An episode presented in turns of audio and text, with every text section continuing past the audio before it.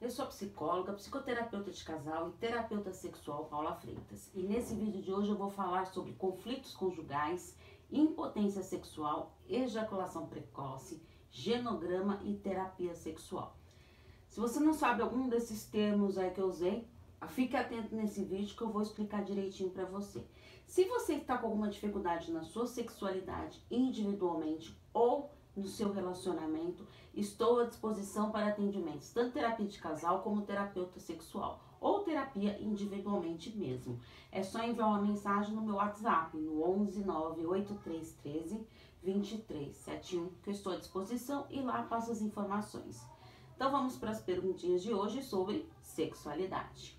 Primeira pergunta: Estou em conflito conjugal devido à sexualidade. Será que devo procurar terapia sexual? Quando o casal tem uma queixa sexual, é fundamental procurar sim a terapia sexual.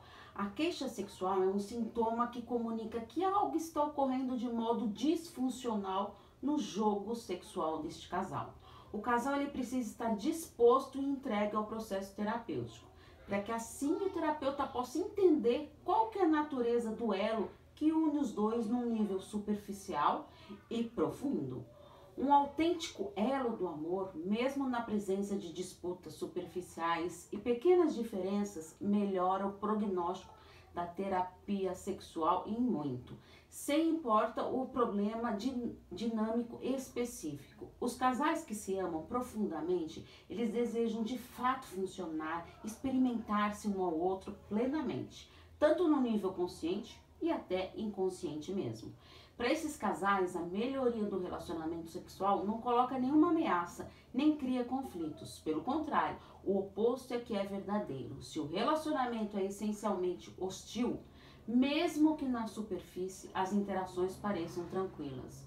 O desejo expresso de um bom funcionamento sexual opõe-se à necessidade inconsciente de ferir ou de manter o parceiro à distância.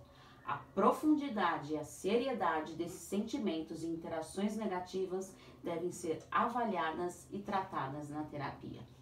Segunda pergunta: Muitas vezes meu marido fica impotente e reflito se a culpa é minha. Nos casos de impotência sexual, baixo desejo e outras disfunções sexuais, é fundamental a terapia sexual. Em alguns casos, a impotência ela pode ser um meio de controlar a esposa e para isso ele pode, pode significar a segurança no relacionamento. Quando a disfunção sexual ela fornece lucros secundários em termos de estabilizar o sistema conjugal, pode-se esperar intensas emo é, emoções e obstáculos para esse tratamento de um dos parceiros ou de ambos. Além da qualidade do elo que une o casal, uma disfunção sexual pode exercer um papel importante no sistema conjugal. A terapia sexual ela propicia uma excelente oportunidade para ajudar o casal a solucionar as dificuldades conjugais quando eles têm motivação suficiente. Terceira pergunta: terapia sexual pode ajudar o casal a se entender melhor na cama?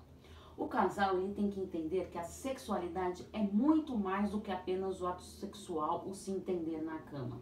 A sexualidade está presente por toda a vida e durante o dia inteiro, ou seja, precisa estar atento a isso e cada um fazer a sua parte, com toque, carícias e se estiver distante, que tal enviar uma mensagem picante?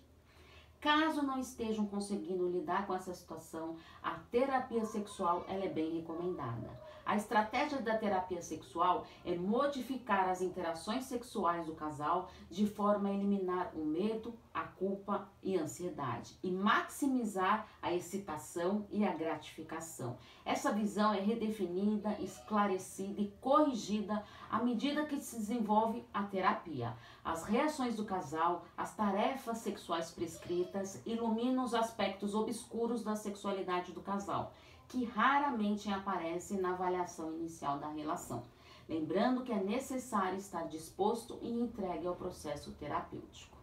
Quarta pergunta: Meu marido tem ejaculação precoce. Devo participar da terapia sexual com ele? Acredito que ele se sentirá acolhido por mim.